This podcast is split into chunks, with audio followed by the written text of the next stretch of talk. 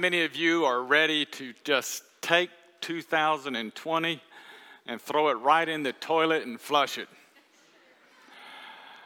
Man, what a year this has been. It's been incredible. When you think about where we were and where we are now, one of the greatest economies, really booming, and then COVID hits, and people are quarantined. Remember that? What was it? Um, was it 15 days to stop the spread? Is that right? Yeah. It's like been six months.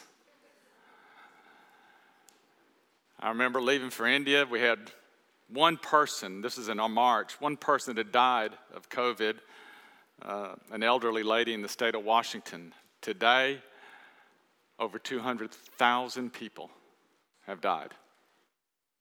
And then in the midst of all that, we have this incident with George Floyd and these protests start happening that then turn into to riots, just uh, anarchy, breaking into stores, just stealing, taking whatever you want, violence like we've never seen before, policemen who are just shot execution style, murders happening, assaults. And it's like, what in the world has happened? And like that video just, just shared, is that we need to be children of light. We need to, during times like this, we need to share the gospel, don't we? And really, this morning, that's, that's my message. We need to share the gospel. Now, don't leave. I got a little bit more than that. And there's really, I'm going to just talk with you four reasons why we need to share the gospel. One, it's powerful. Second thing is because we understand what it is to be human. It's not easy. And the third thing is just the passion, the divine passion for the gospel. And then probably the greatest motivation for the, sharing the gospel is just love. Those four. But the first thing we look at, we see our situation, and uh, man, we just we just can't believe it. We want to blame anybody, right? We're great at the blame game, are we not? I mean, right now, I mean, you're probably thinking you're looking at this and you're saying, well, government, that's the reason things are all messed up like they are. Education institutions, you know, that's why everything's messed up like it is, what they're teaching in these schools nowadays. And, and, and we could go a number of different places. But what if the reason, the situation that we are experiencing right now, what if the reason was more than any of those was simply this the silence of the church? Because we are not out there being salt and light and sharing the gospel, we see a decay going around us, which could easily actually be predicted. And we want things to correct this, you know, like get the right candidate, you know, we get the right person, or we get the right Supreme Court justice. Woo, then things will get straightened out and everything will look good. And I just say to that, baloney. It is not going to straighten it out, guys. It won't. We pass some new law, you know, we do whatever. It is not going to solve the problem. There is only one thing that has the power to solve this problem, and that is the gospel of Jesus Christ. And until we get that into our skulls and know it and believe it and live it, it's not going to change. It is only, now listen to me, it is only the gospel that will transform a person, a family, or a community. I mean, transform them. In fact, there's, there's nothing more powerful. Look, there's nothing more powerful in your life than the gospel. Did you know that? I mean, Paul said it like this Romans 1:16. I am not ashamed of the gospel, for it is the power of God. Name me something more powerful than God. There is nothing. And look, guys, you've got it. You've got the gospel. If you're a believer, man, you got the most powerful thing on this earth, and it's a gospel. And it can take a rioter, it can take a crooked politician and turn them straight, man. It can, it can take a vile, the vilest sinner, and make them clean. That is the power of the gospel. But the problem is, the church is silent. And instead of sharing it, we're keeping it to ourselves. And here's the point when we go out these doors, when we go out this week, we need to be sharing the most powerful thing on planet Earth the gospel of Jesus Christ. That's when we'll see lives transformed. That's when we'll see communities transformed. We see this power in a story I want to share with you out of the Bible. Uh, we see this power, and, uh, and in this story, we're going to really see all these reasons for sharing the gospel that I brought up to you, but it's really powerful because of, of the situation, the context of what's happening. And it's uh, the story, you all know it uh, the two thieves on the cross. Everyone knows that story. Jesus is crucified, one thief on one side of him, thief, another thief on the other side of him. And uh, we're going to be reading in the Gospel of, uh, of Luke, but uh, in the Gospel of Matthew, uh, we won't turn there, but I just want you to reference this in your mind. It says that both of these thieves, both of them, were hurling abuses at Jesus Christ. So Jesus Christ is dying on the cross, and both of these thieves are hurling abuses. Then something happens. We don't know exactly what, okay? But something happens and it changes, it transforms one of these thieves. And so let's look at that story in, in Luke chapter 23. It says, One of the criminals who were hanged there was hurling abuse at him, saying, Are you not the Christ? Well, save yourself and us. But the other answered and rebuking him said, Do you not even fear God? Since you are under the same sentence of condemnation. And we indeed are suffering justly, for we are receiving what we deserve for our deeds, but this man has done nothing wrong. And he was saying, Jesus, remember me when you come in your kingdom. And he said to him, Jesus said to him, Truly I say today to you, today you shall be with me in paradise. Wow. Something happened up there, didn't it? But I tell you, these two thieves, to me, they really kind of represent society at large, really. I mean, if you really, if you look at them, one, uh, they were hopeless, right? I mean, if, if you're tied to a cross, you know, can't use your hands, Roman guards down below you in case a rope broke or something. That's pretty hopeless, wouldn't you say? They were hopeless. In Ephesians, it talks about those who are lost, those who don't know Christ, that they are without hope. So they were hopeless. the other thing we see about them that I think is a real, really uh, uh, a good picture of society today, those without Christ, is uh, uh they were just hanging around, right? What was next on their calendar? They had a pretty free calendar. What was next? Death. Just hanging around waiting to die. That's how most people live their lives. Just hanging around waiting to die. And there they were. One rejects Christ and one receives Christ, and what a transformation that was. But what I wanted you to see is just this, this human condition that is in every one of us. You know, every one of us have laid our heads on our pillows at night before, haven't we? And, and just kind of thought about, what is this all about? Have you ever thought that?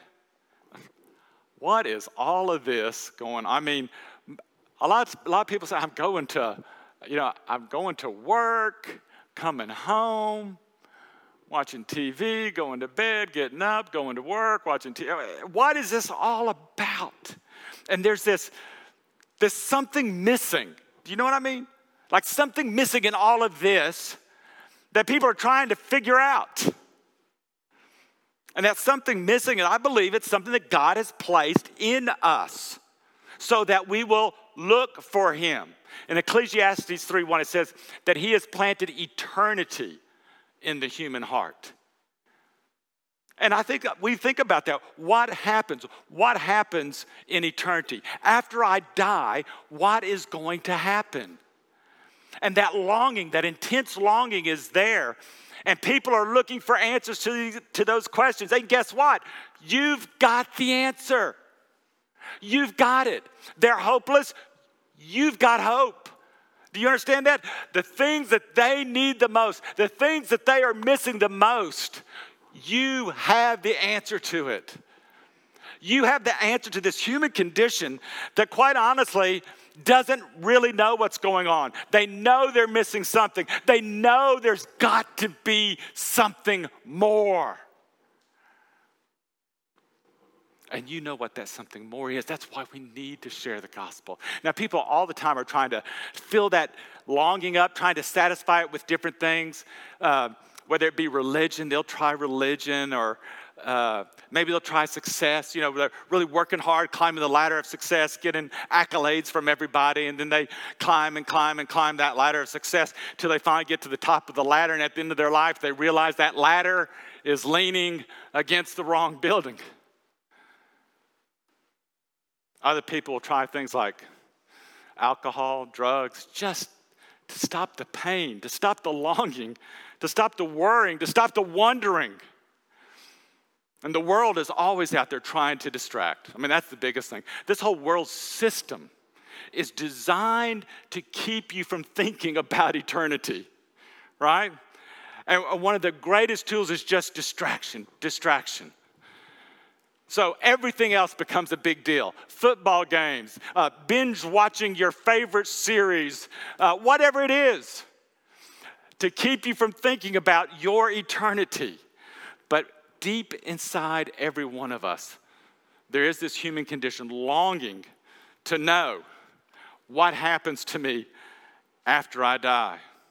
I like what um, C.S. Lewis said in his book, The Weight of Glory, and he talks about this longing and, uh, and how the world system kind of uh, combats that longing. And listen to his words. He says, Almost our whole education has been directing, directed to silencing this shy, persistent inner voice. Almost all our modern philosophies have been devised to convince us that the good of man is to be found on this earth. See, the whole world system is designed to get people to not think about it. And God wants to use you to get them to think about it and give them the answer.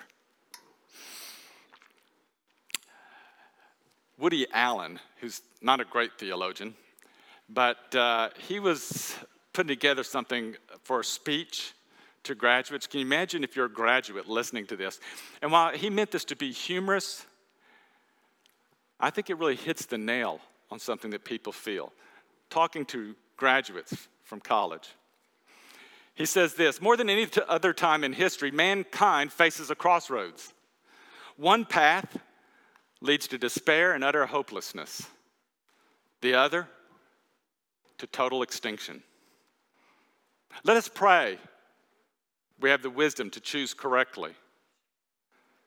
I speak, by the way, not with any sense of futility, but with a panicky conviction of the absolute meaninglessness of human existence, which could easily be misinterpreted as pessimism. The statement's both humorous and, and tragic. It depicts, look, it depicts the real outlook of someone who does not have a solid foundation for meaning. Two men went on that cross. Both of them lost, both of them hopeless. One believed, the other did not. The one surrendered to Jesus as Lord, the other did not. One who had lived a life of selfishness, taking what he wanted, was transformed into a servant of the kingdom. You almost wonder how they both died after this, you know? The one thief who hears, Today you'll be with me in paradise. I mean, he had to be filled with, with such joy. I mean, because he knew that when he died on that cross, his next step his next destination was paradise. Because he placed his faith in Jesus Christ, man, he was going to heaven. That's where he was headed forever and ever and ever and ever. and he did. He, he, he had faith. Remember what he said to Jesus? Jesus, remember me when you come into your kingdom, right? So, what kind of faith did he have?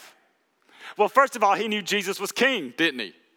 That's pretty big because the Bible tells us that unless that one of the way, reasons or one of the ways you get saved is you have to be able to confess, get this, confess with your mouth Jesus is Lord, Jesus is King. What did he believe about Jesus? That Jesus had a kingdom, that Jesus was King. He says, Remember me when you come into your kingdom.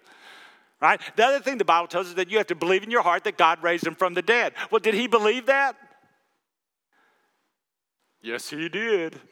Yes, he did. Because he says, Remember me when you come into your kingdom. Now, can I tell you what it looks like to the average viewer at those three crosses? All three of these guys are going to die and they're not coming back. But that thief knew this Jesus was coming back.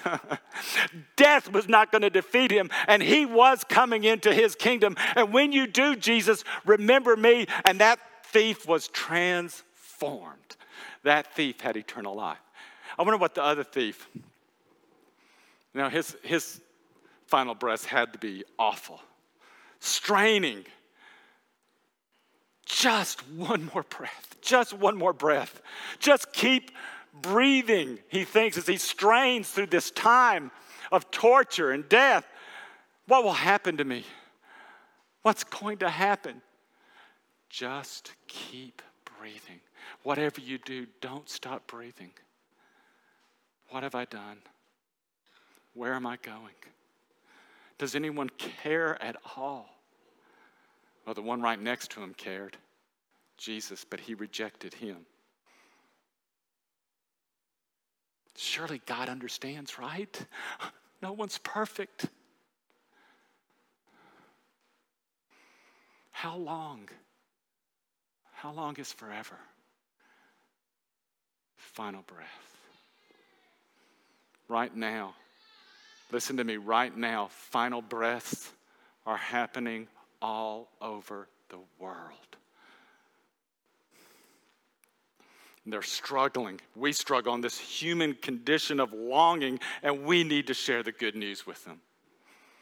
Because you know, and the reason I kind of start here, because you know what it feels like to be human, then you know how important it is to share the gospel. But let me give you even a better reason, and that is that in these this story with these two thieves and Jesus, we have glimpsed God's passion for people. We get a glimpse of it there. I mean, look, he's dying, right? Jesus is dying on the cross. And what does he take time to do? He's, in some way, somehow shared the gospel with this thief and then assured him, Today you'll be with me in paradise. That is passion for lost souls. And we see that divine passion throughout the Bible. You know, it's really hard to explain that passion. I mean, we talk about it as theoretical, but I wanted to maybe give you a, a, way to understand it a little better. Not completely, but a little better. Imagine if you lost your child. I don't know, you're in the store, you're, you're at Disney World, whatever. You lost your child. Immediately, what do you do? You start looking. You're looking like crazy. I mean, every fiber of every muscle, every nerve is attuned to finding that child. And if someone says, I got him, but you're gonna have to pay me, man, you're ready to pay. What's the ransom? I want my child. In the same way, that's what Jesus has done for us. He was willing to pay that ransom. Jesus tells stories about how he longed for us and how he looked for us. You remember the story of the shepherd looking for the lost sheep? He left the 99 and Jesus went looking for that sheep. Remember the woman who had 10 very valuable coins and lost one? What'd she do? She swept that house, man. She turned it upside down. Why? To find the coin that was lost. And probably the most powerful story about the father who lost his son. What was that father doing? Man, he was looking every day, looking for that son to return home. And Jesus is saying, This is the longing, just like that shepherd, just like that woman, just like that dad. the longing that Jesus had for you. That's why he left the glories of heaven. You know, in my mind, I imagine these stories. I'm kind of crazy, you know, like that. I just think of these things, imagine them happening, and I just kind of imagined Jesus before he came down here, you know? And, and how that, you know, went. An angel speaking to him and saying, Well, Jesus, if you, if you go down there, you know, for those people, if you go down there, you, you realize you're leaving all this, all the glory of heaven. Are you willing to do that? And Jesus says, Yeah, I am. He says, but if you do that, when you go down there, you realize you're going to get hungry, you're going to get thirsty, you're going to get tired, and you're going to be rejected. Are you willing to do that? And Jesus says, Yes, I am. He said, But, but you also understand that they're going to take you and, and, and beat you. And then they're going to nail you to a cross, put a crown of thorns on you, and you're going to bleed and you're going to be in pain. Are you willing to do that? And Jesus says, Yes, I am. But I tell you this, I believe the greatest question came at the Garden of Gethsemane when Jesus saw that moment. When all the sins of the world were going to be placed on him, my sins, your sins, were going to be placed on him, and he would be separated from his heavenly Father. And you see Jesus in the Garden of Gethsemane crying out in response to that Abba, Father, if it be possible, let that cup, let that one pass away from me. Not that one, separation from you. But nevertheless, not my will, but thine be done. That's passion. That is passion for you. That is love for you like you have never experienced in your life. You know, we talked about the thief's last words. I think it's very uh, interesting, Jesus' final words on the cross. And I know you remember those. But he's placed there. Remember, he looks down at those Roman soldiers who had just beat him, who had just nailed him to that cross. And what does he say? Father, forgive them, for they know not what they do. He takes another breath. And then that moment comes. That cup of the wrath of God that he has to drink fully. And that my sins are placed on him. Your sins are placed on him at the cross. And he cries out, Oh God, my God, why? Why have you forsaken me? That should have been us crying out. We should have cried that cry. But Jesus did that for us as our sins were placed upon him and he was separated from the Father. He takes another breath. And with a statement of faith, he simply says, Father, into your hands I commit my spirit. Last act of faith in his heavenly Father. One more breath. Just enough to cry out one more thing. And he says, It is finished. The ransom has been paid. It's finished. I have won the victory over sin and over darkness. It is finished. And He has reached out to you in victory, saying, Come to me. Behold, I stand at the door and knock. If anyone hear my voice and open the door, I will come into him. He has won that victory for you. That is passion, divine passion, like we have never seen in our lives. It's interesting when we look at the Heavenly Father, we look at God and his divine passion for us as well. We see that in Isaiah 53. In Isaiah 53, we're talking about Messiah. That's what Isaiah 53 is all about, okay? It's the suffering servant, the Messiah. And uh, um, and it speaks about Yahweh. And the Messiah is Yahweh's servant, okay? And it starts off, it says, But he was pierced through for our transgressions. He was crushed, get that word, crushed for our iniquities. He says that in verse 4. He was crushed for our iniquities. And then it goes on, it talks about that we've all, like sheep, have turned have gone astray, turned to his own ways, but the Lord, Yahweh, has caused the iniquity of us all to fall on him, to fall on Jesus. Then what's so incredible is you go all the way down to verse 10, it says, But the Lord was pleased, and there's that word again, to crush him. The Lord was pleased to crush the divine Son of God, was pleased to crush him. Why? Why would he be pleased for something like that? Because that is the only way for him to have a relationship with you. Do you see that? God the Father loves you so much that he would be pleased in the suffering of God the Son because that means he has a relationship with you. And the truth is, the Lord is not willing that any should perish. He wants us to go out and share that passion and share that good news with others.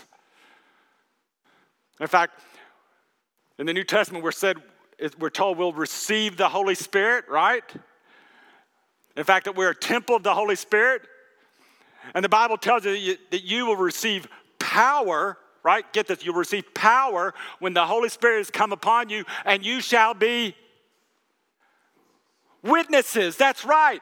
You're not going to become a faith healer. You're not going to become even a great preacher. You're not going to become a great leader, even maybe. But you will be a witness. Every single one of you, the Holy Spirit is living within you. That is the passion of God the Father and God the Son and God the Holy Spirit. And because of that passion, we need to be out there sharing. So we share because we know it's power. It's the very power of God. We share because we understand the human condition. We're all human here. And then because of the passion that God has. The final thing is because of because of just love. Love of Christ, love of others. 2 Corinthians 5:14 says the love of Christ controls and urges and impels us that's what the love of Christ does. The love of Christ works in us in such a way that we want to be ambassadors for Christ. The love of Christ works in us in such a way that we want to be ministers of reconciliation, reconciling men to God and their lives being transformed and God being glorified. And so that love makes us want to do that. In fact, Jesus said it very simply. He put it to where even I could understand it. He says, If you love me, obey me. So, the, really, the question when it comes to sharing the gospel is one of love. You know, I, we can kind of feel that with our family in a way. You know, I love some things that I don't normally love because of my family. Like, I can't stand soccer. How many of y'all like soccer? Yeah, don't raise your hands. No, put those. I mean, I'm walking on, you know, no reason they yell when they score because it happens so rarely. You know, watch an hour of torture before anyone does anything. But in any case, but my, you know what? My little granddaughter plays soccer. Yes, she does. And you know what that means? I love soccer. That's right. In fact, I went to see her last weekend, and uh, man, you know how they all get in groups? Well, the ball kind of bounced out, and she was there, and she went running, and she kicked it, and she kicked it again, and then she kicked it right in the net. Goal! I did just like those soccer announcers. Goal! And then I took my shirt off and I ran around the middle of the field waving. the point is, I love soccer because I love her.